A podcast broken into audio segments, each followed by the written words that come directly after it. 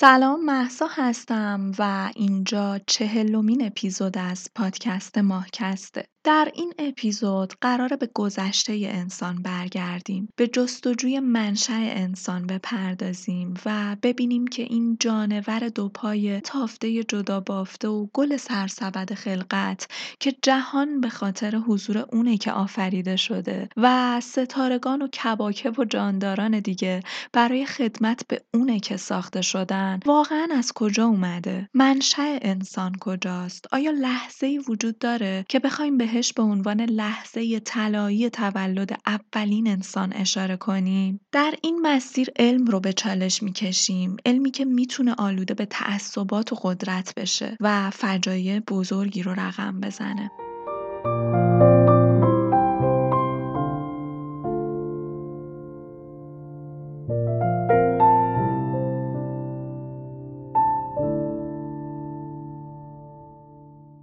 جامعه شناسی امریکایی به نام اورت زمانی با کنایه گفته بود که درک علم پزشکی از دنیا با نوشتار درون آینه به دست میاد. ما برای اینکه بتونیم نوشته درون آینه رو درست ببینیم باید اون رو وارونه کنیم. این دقیقا همون کاریه که متخصصان علم ژنشناسی برای نوشتن کتاب حیات انسان یا همون طرح ژنوم انسانی انجام دادن. اونها از مفهوم بیماری استفاده کردند تا به مفهومی از سلامتی و نرمال بودن رسیدن. در واقع ژنشناسان با هر کدوم از بیماری هایی که باهاش برخورد می‌کردن و با شناسایی و تحقیق در رابطه با منشأ اون بیماری ژن عاملش رو پیدا می‌کردن. با این روش کلمه به کلمه از ژنوم انسان ترجمه می‌شد و با معکوس کردن اون ژن شبیه به نوشتاری درون آینه به مفهوم نرمال بودن می‌رسیدیم. در مسیر تاریخ زیستشناسی درک ما از ژنها از نوشتار درون آینه به دست اومده.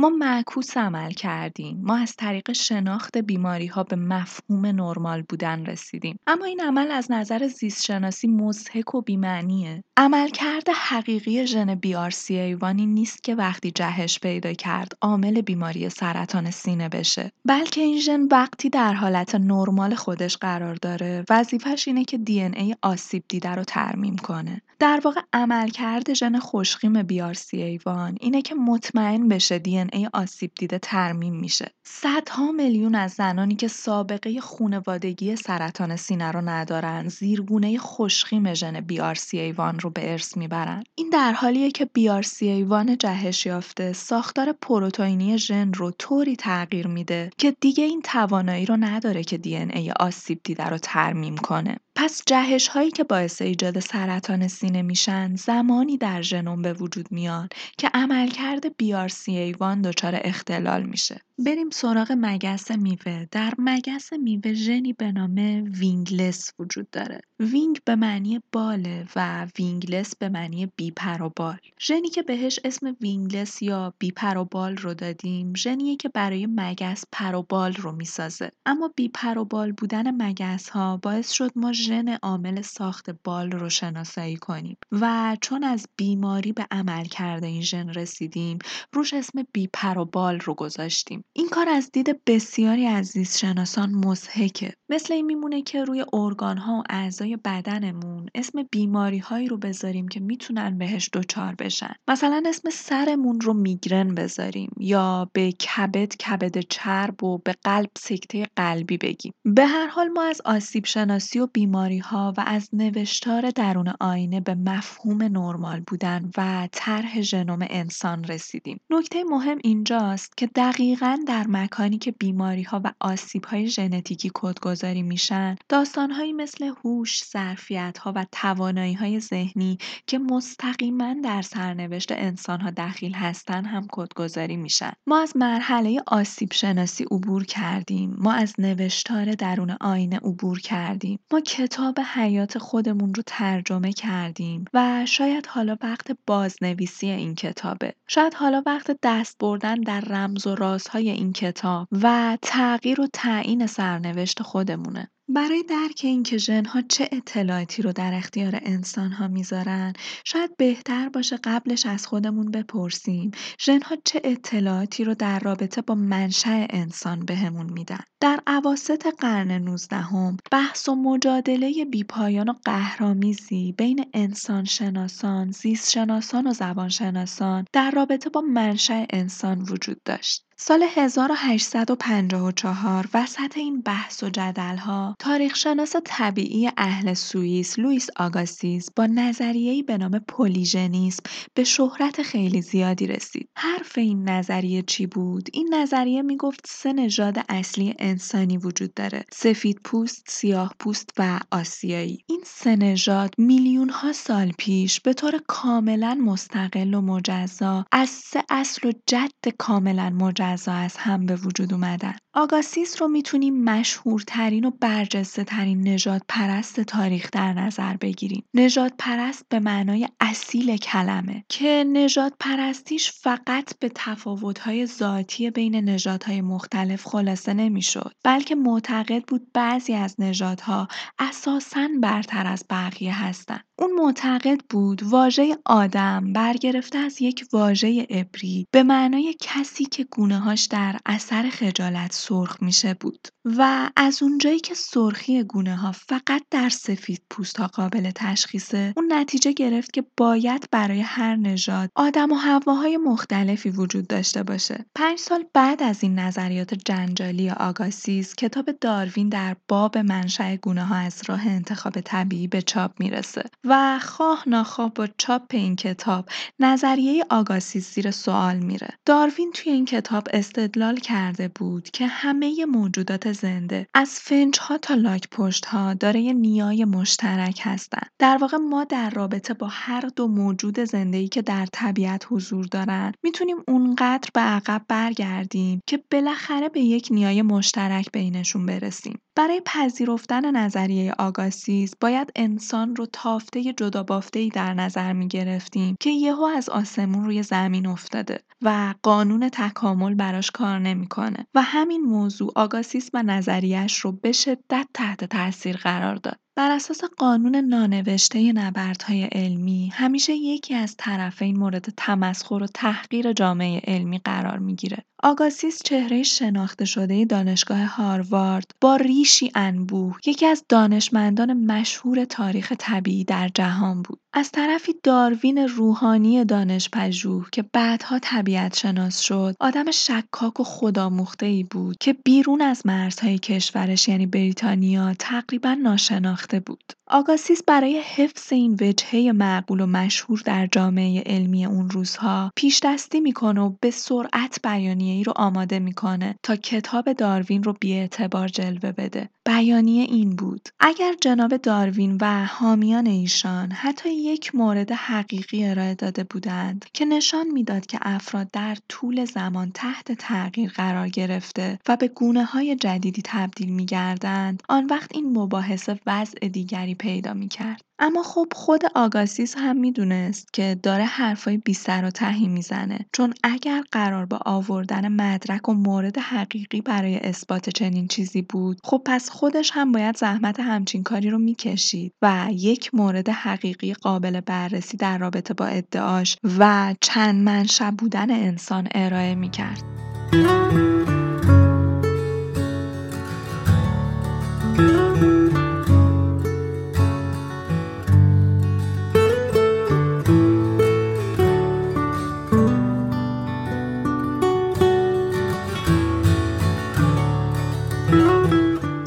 1848 هایی در یک معدن سنگاهک در دره ناندرتال در آلمان مشغول به کار بودند. اتفاق ای را از دل خاک بیرون می‌کشند که شبیه به جمجمه انسان بود. اما کاسه سر بزرگتری داشت چونش فرو رفته بود استخونهای فک اون به مراتب پرتر و خط ابروی زخیم و برجسته ای داشت در ابتدا تصور این بود که این جمجمه باقی مونده یک موجود عجیب و غریبه که احتمالا در یک سانحه یا نبرد به قتل رسیده. اما طی های بعد چندین نمونه استخوان و های شبیه به اون از دل قارها و های سراسر اروپا بیرون کشیده شد. بازسازی این ها و تکمیل کردن این پازل ما رو به ای از انسان رسوند که قامتی تنومند و خط ابروی زخیم و برآمده داشت و ایستاده روی دو پای کمی خمیده راه می‌رفت. شبیه به کشتیگیری که با نگاهی اخمالو در حالت آماده برای حمله ایستاده باشه.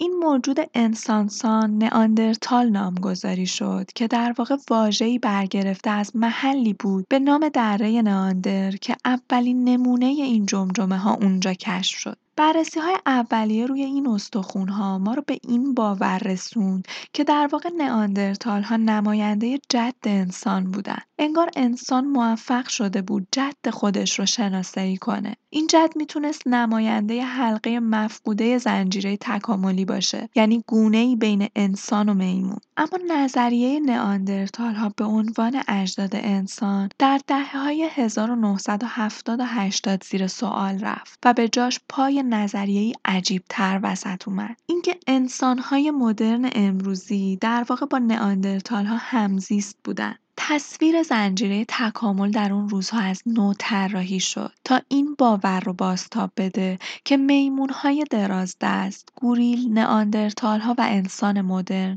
در واقع مراحل پیوسته و گام به گام تکامل نبودن. بلکه هر کدوم از اونها داره اصل و نسب اجدادی خاص خودشون بودن. شواهد بعدی نشون دادن که کرومانیون ها که در واقع اجداد انسان های مدرن بودن حدود 45 هزار سال پیش از راه مهاجرت به بخش هایی از نواحی قاره اروپا به سرزمین هایی که از قبل به تصرف نئاندرتال ها در اومده بود ورود پیدا کردند. ما امروز می‌دونیم که ها حدود چهل هزار سال پیش منقرض شدن. پس میشه حد زد که اونها حدود پنج هزار سال با انسانهای مدرن اولیه همزیستی داشتن یا بهتره بگیم که با اونها سر جنگ داشتن که حالا جلوتر توضیحش میدم. در واقع ها که های کوچیک‌تر و صورت‌های صاف و خط ابروی رفته و های ضعیف‌تری داشتند، اجداد نزدیکتر و حقیقی‌تر ما بودند. هایی که از لحاظ آناتومیکی به انسان مدرن نزدیکتر بودند، انسان‌های مدرن اولیه اروپایی نامیده شدند. این انسان‌های اولیه مدرن اروپایی در بخش‌هایی از اروپا با ها برخورد داشتند و حالا به احتمال زیاد بر سر منابع، خوراک، آب و خاک و فضای زندگی با اونها رقابت می‌کردند. در واقع ها که تا قبل از این ما اونها رو به عنوان اجداد خودمون میشناختیم ها و رقبای ما بودن. حتی شواهدی وجود داره که نشون میده روابط جنسی هم بین ها و های مدرن اولیه وجود داشته. و در نهایت همین انسان مدرن با رقابت بر سر خوراک و قلمروی انحصاری راه رو برای انقراض ها هموار کرد و در نهایت به طور کامل اونها را به نابودی کشوند. شواهدی وجود داره که نشون میده ها حدود 50 تا 100 هزار سال با اجداد انسان فعلی در جنگ بودن. ها شکارچیانی بسیار ماهر و جنگجویانی بسیار خطرناک بودند که فقط انسان‌های مدرن توانایی مقابله با اونها رو داشتن. اجساد باقی مونده از شکستگی های زیادی رو در بازوهاشون نشون میده که حاصل برخورد ضربات متعدده. حتی های صورت و سینهشون هم به دلیل برخورد با نیزه بسیار آسیب دیده است. چیزی که خیلی مورد توجهه اینه که محققان فکر می‌کنن توانایی انسان در ساخت جنگ افزار و ارتقای توان تهاجمی باعث پیروزی نهایی انسان در جنگ با نئاندرتال ها شده. بریم سراغ یک مسئله تاریخی که شاید به گوش خیلی از ما آشنا نباشه. ما زمانی که حرف از نجات پرستی می‌زنیم ناخداگاه ذهنمون به سمت اون داستان سیاه و سفید آمریکایی میره. اما داستان شگفت انگیزی در رابطه با نجات پرستی وجود داره که پای علم رو هم به تعصب و نجات پرستی کشونده. داستان بومیان استرالیا. این اسمیه که روی ساکنان اولیه استرالیا گذاشته شده که دهها هزار سال قبل از ورود اروپاییان به استرالیا در اونجا زندگی می‌کردن.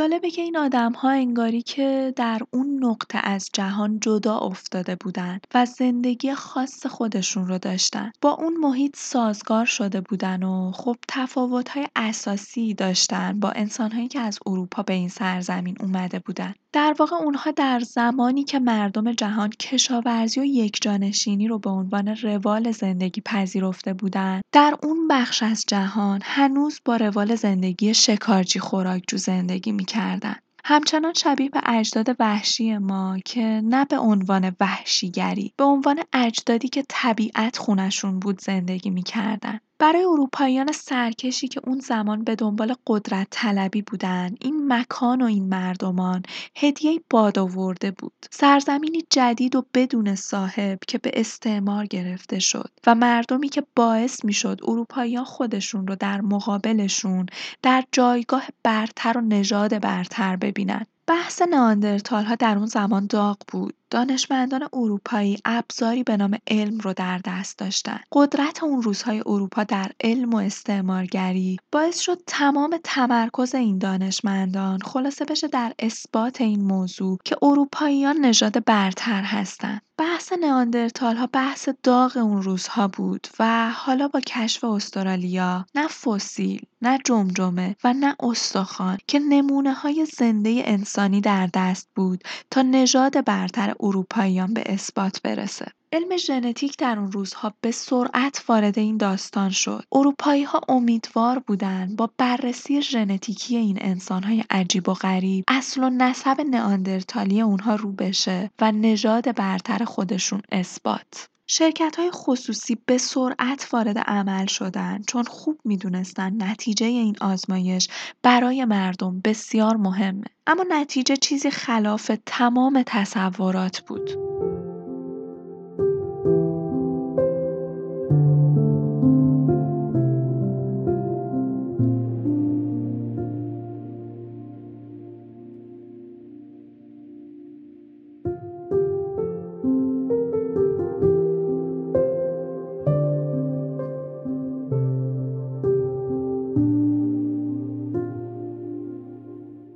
وقتی اروپاییان با ذوق و شوق منتظر رسیدن جواب این ها بودند، در کمال ناباوری فهمیدن ژنتیک خودشون ارتباط بسیار نزدیکتری با ها داره تا بومیان استرالیایی. ورق برگشت اما هیچ چیزی عوض نشد چون بخش اعظمی از دانشمندان هنوز اروپایی بودند. نئاندرتال‌ها که روزی در معنی واژه به عنوان آدم‌هایی بی سر و پا و ساده‌لوح، بیشعور و بربر ازشون یاد می‌شد، به طرز غیرقابل باوری اعاده حیثیت شدند. در سال 2018 گروهی از پژوهشگران سوئیسی و آلمانی ای را در رابطه با اینکه ها رفتار فرهنگی ای داشتند منتشر کردند. دانشمند اسپانیایی دیگه مدعی شده بود که ما و ها از لحاظ شناختی کاملا مشابه هم و غیر قابل تفکیک هستیم. حتی بعضی ها این احتمال رو مطرح کردند که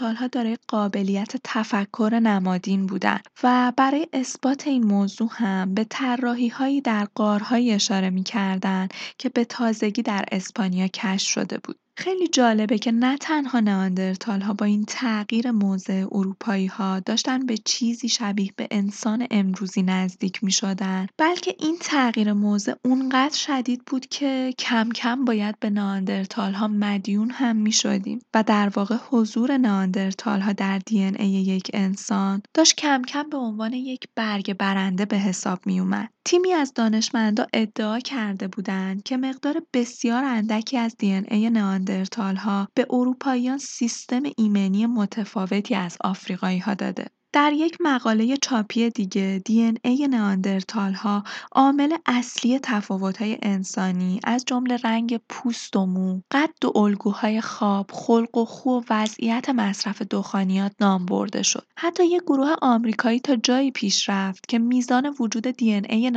ها رو به شکل مغز هم نسبت داد. و ببینید که چطور علم هم ابزار دست قدرت ها میشه و چطور ازش به نفع خواسته های خودشون استفاده می‌کنن و چقدر که ترسناک این داستان. بیشتر از یک قرن واژه نئاندرتال مترادف با هوش پایین بود. اما در عرض یک دهه جایی که معلوم شد دی ای نئاندرتال ها با دی ای اروپاییان اشتراکات زیادی داره همه چیز عوض شد. در رسانه های عمومی سرتیتر اخبار این بود. اهمیت نئاندرتال ها را درک نکردیم. تیتر جذابی از اون روزها وجود داره از مجله علم برای عموم که با هوشمندی گفته بود انسانها از نئاندرتال‌ها باهوشتر نبودن که در واقع خبر از تصور اشتباهی می‌داد که از کمهوش بودن نئاندرتال‌ها داشتیم. تو همین شلوغ پلوغی ها بود که خبر جالب دیگه‌ای در مجله نیویورکر به چاپ رسید که خبر از ابتلای نئاندرتال‌ها به بیماری پسوریازیس می‌داد. نویسنده نوشته بود بیچاره ها اونها هم شبیه به ما خارش گرفتن و اضافه کرده بود که با هر کشف تازه‌ای فاصله بین ما و اونها کمتر و کمتر میشه. در تصور عموم یک عضو جدید به شجرنامه خانوادگی اضافه شده بود. سال 2017 مجله نیویورک تایمز گزارشی رو منتشر کرد با عنوان نئاندرتال ها هم آدم بودند و این سوال رو مطرح کرد که علم چرا اینقدر در رابطه با اونها اشتباه کرده. البته پرسش مهمی هم بود. اگر تعریف از آدم همیشه شامل انسانهای باستانی هم بوده پس چرا حالا ها اینقدر ناگهانی و اینقدر سخاوتمندانه به عنوان آدم پذیرفته شده بودند و نه تنها که پذیرفته شده بودند که به جایگاه ممتاز یک قوم و خیش نابغه و متاسفانه مرحوم رسیده بودند هنوز خیلی نگذشته بود از اون روزهایی که دانشمندان ای نداشتن که بشریت کامل رو حتی به بومیان استرالیا نسبت بدن. با بومیان استرالیا شبیه به موجوداتی ارزش رفتار شده بود. اونها مورد سوء استفاده قرار می گرفتن. در قرن نوزدهم بومیان استرالیا به عنوان ای که به بنبست تکاملی رسیده با ها یکی در نظر گرفته می شدن. گونه هایی که هر دو محکوم به انقراض بودن. اما حالا بین اروپایی ها و ناندرتال ها یک عامل اشتراک پیدا شده بود. حالا همه ما مردم بودیم. سوال مهم اینجاست که اگر بومیان استرالیا به جای اروپاییان با دی ان ای ها اشتراکات زیادی داشتن آیا باز هم همچین تغییر موضع و ارج و قربی شامل حال ناندرتال ها می‌شد؟ آیا با همین آغوش های گرم ازشون استقبال می‌شد؟ مطمئنا که نه. ناندرتال ها فقط به لطف رابطه جزئی با اروپایی ها به حلقه بشریت کشونده شده بودند. انگار فراموش شده بود که یک قرن قبل شباهت همین ها به بومیان استرالیا باعث شده بود که این بومیان از آغوش بشریت ترد بشن. ماجرا اینجاست که هیچ لحظه ناگهانی و ای وجود نداشته که بخوایم اون لحظه رو لحظه تولد انسان امروز در نظر بگیریم. این صفات به تدریج به وجود اومدن. انسانها در ابتدا در آفریقا تکامل پیدا کردند، نه فقط در یک باغ عدن. اونها در امتداد رودخونه ها و سواحل کوچ می‌کردند. ما انسانها محصول دوره های طولانی مکانی و زمانی هستیم. ترکیبی از صفات و ویژگی هایی که در آفریقا پرورش پیدا کرد. اگر که بخوایم واقع بین باشیم، هیچ چیز ضروری برای انسان بودن وجود نداره. ما محصول تدریجی معلفه هایی هستیم که نه فقط در نیاکان آفریقاییمون که در ها و دیگر های ما هم وجود داشته. همونطور که ویژگی هایی رو که امروز انسانی تلقی می‌کنیم ممکنه در حیوانات دیگه هم ببینیم. باستانشناسان هنوز در تلاشند در قدیمی ترین قارنگاره ها اولین نشونه های تفکر نمادین رو پیدا کنند تا شاید به اون لحظه جادویی ظهور ما و مکان ظهور ما پی ببرند. متخصصان علم ژنتیک در جستجوی یافتن اجزای جادویی ژنوم ما هستند. اجزایی که نشون بده چه چیزی از ما یک گونه کاملا منحصر به فرد ساخته. اما این مسیر اصلا به این سادگی ها نیست چون در واقع هیچ زمان و مکان و لحظه جادویی برای تولد انسانیت وجود نداره.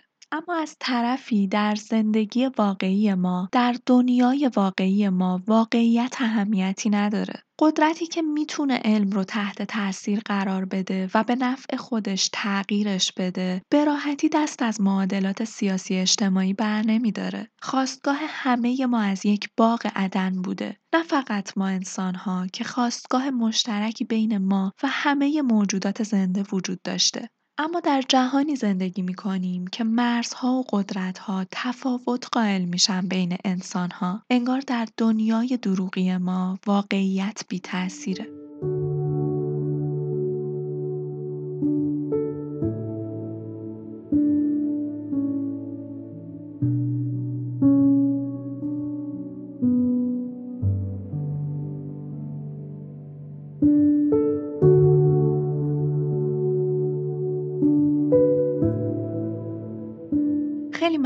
که تا به اینجای پادکست همراه بودید نکته مهمی که وجود داره اینه که پیج اینستاگرام اختصاصی ماهکست راه اندازی شده و لینکش رو در قسمت توضیحات پادکست گذاشتم براتون. از این به بعد و بعد از انتشار هر اپیزود اطلاعات تکمیلی عکس ها و فیلم ها در پیج قرار داده میشه و در اون یک هفته ای که تا انتشار اپیزود بعدی زمان داریم روی مباحث اپیزود قبل بحث می‌کنیم. مطلب های مختلف رو مرور می‌کنیم و در کل تمام خبرها و اطلاعات تکمیلی ماهکست رو اونجا می‌تونید دنبال کنید. یکی از منابع مهم این اپیزود کتاب نژاد برتر از نشر سایلاف بود که کتاب بسیار خوبی در این زمینه است. تاریخ نژاد پرستی، روایت های تاریخی مربوط به نژاد پرستی که زیر سایه علم انجام شد، توی این کتاب به صورت مفصل و جذابی توضیح داده شده. من لینک نشر سایلاف رو هم در قسمت توضیحات پادکست قرار میدم که اگر خواستید کتاب رو تهیه کنید مستقیما دسترسی داشته باشید. مثل همیشه ممنونم از لطف و همراهیتون. ازتون می‌خوام ماهکست رو به عزیزانتون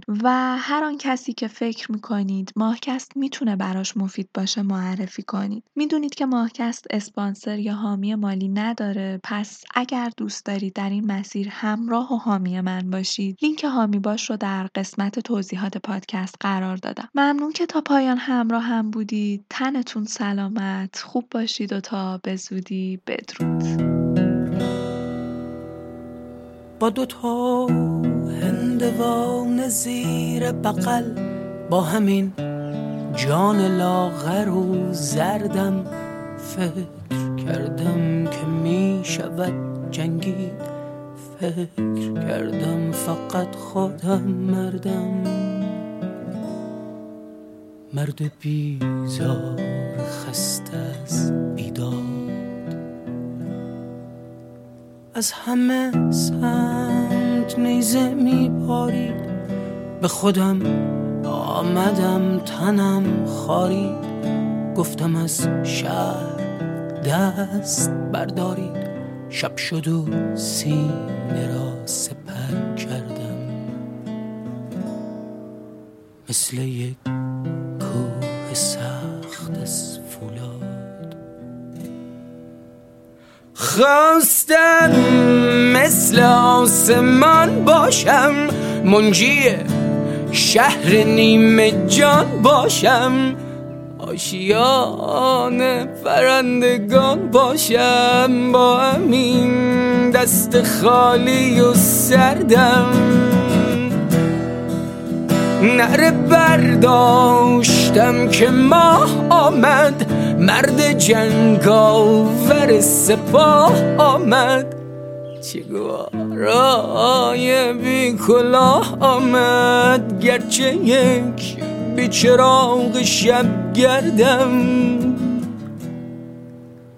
همچنان با زبان شعر و غزل همچنان مثل گندلات محل همچنان اندوان زیر بقل شور این قصه را در آوردم با دهانی جریده از فریاد. یک طرف اجتماع ترسوها یک طرف دوستان و چاوها روبرویم سپاه پرروها باید از راه رفته برگردم. راستی هندوانه ها افتاد.